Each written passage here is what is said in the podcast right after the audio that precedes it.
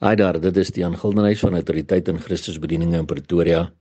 Dit is Sondag 12 Junie 2022 en die teksverse wat die Here op my hart geplaas het om met jou te deel vandag kom met Matteus 12 vers 24 en 25 wat lees.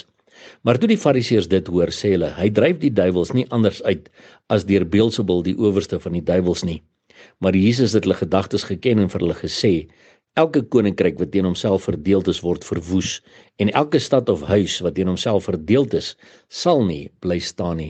En my broer, my suster, weet jy wat ek het 'n ernstigheid en 'n dringendheid binne in my dat ek en jy in hierdie eindtye waarin ons leef, totdat Jesus kom om ons te kom haal, moet ons nie verdeeld wees nie. Want as ons huise verdeeld is of ons kerke is verdeeld of ons is onder mekaar verdeeld tussen ouers en kinders en kinders en ouers, dan val ons huise in mekaar. Maar dis nie net ons huise wat in mekaar val nie. Ons getuienisse as Christene val ook in mekaar as ek teen myself verdeeld is. As ek vir mense een ding sê en ek doen iets anders, iets wat teenstrydig is met dit wat ek sê. Met ander woorde, ek praktis nie wat ek preach nie. Raai wat dan as ek verdeeld binne in myself en sal my huis, my geloofshuis wat ek dan nou dink so sterk is, in mekaar val want hy gaan nie kan staan en bly volgens Jesus se woorde nie.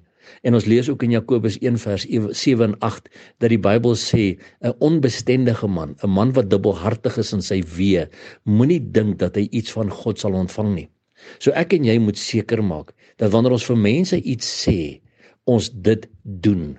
Ons moenie iets sê en iets anders doen nie, want familie kyk na ons, vriende kyk na ons, werkskollegas kyk na ons en hulle hoor wat ons sê en hulle hoor ons sê ons is kinders van die Here en hulle hoor ons preek en sê maar ons streef na heiligmaking, maar tog doen ons goed wat teenstrydig is met die woord en dan sê hulle ag nee wat As dit is hoe jy optree en jy het vir my gesê jy's nou hierdie kind van die Here, jy streef na heiligmaking. Ek sien nou jy is maar net skyn heilig.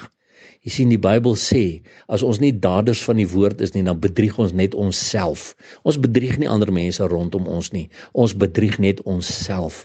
Want mense hou ons dop, my broer en my suster, en hoe nader ons aan die koms van Jesus kom, hoe meer is dit belangrik om te streef na heiligmaking, om al hoe meer soos Jesus te word, klaar te maak met enige verdeeldheid in myself, klaar te maak met enige onbestendigheid in myself, klaar te maak met die feit dat ek nie die woord wil doen nie, dat ek een ding sê en iets anders doen want dit help nie ek sê vir mense iets en ek doen presies die teenstrydige nie want weet jy wat gebeur? Dit maak dat hulle ons naderhand begin wegstoot en dit maak dat hulle naderhand ons Vader naderhand in die hemel naderhand begin wegstoot want as sy kinders dan so onbestendig is hoekom sal hulle hom wil glo? Want ons is veronderstel om sy voorbeeld te wees op hierdie aarde. Ons is veronderstel om juis vir mense te wees te wys weet jy wat dit is moontlik om soos Jesus te wees om heiligmaking na te streef om bestendig te wees in jou wee. So oppas net my broer en suster, die vyand gaan probeer om jou te verdeel teen jouself, teen jou familie, teen jou vriende.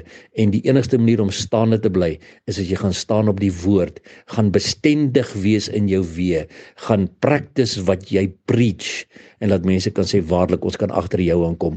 Want jy sê nie een ding en doen iets anders nie. Wat jy sê dis wat jy doen. Jy's 'n man van jou woord. Jy's 'n vrou van jou woord Ek wil graag Jesus saam met jou volg en onthou sy koms is naby.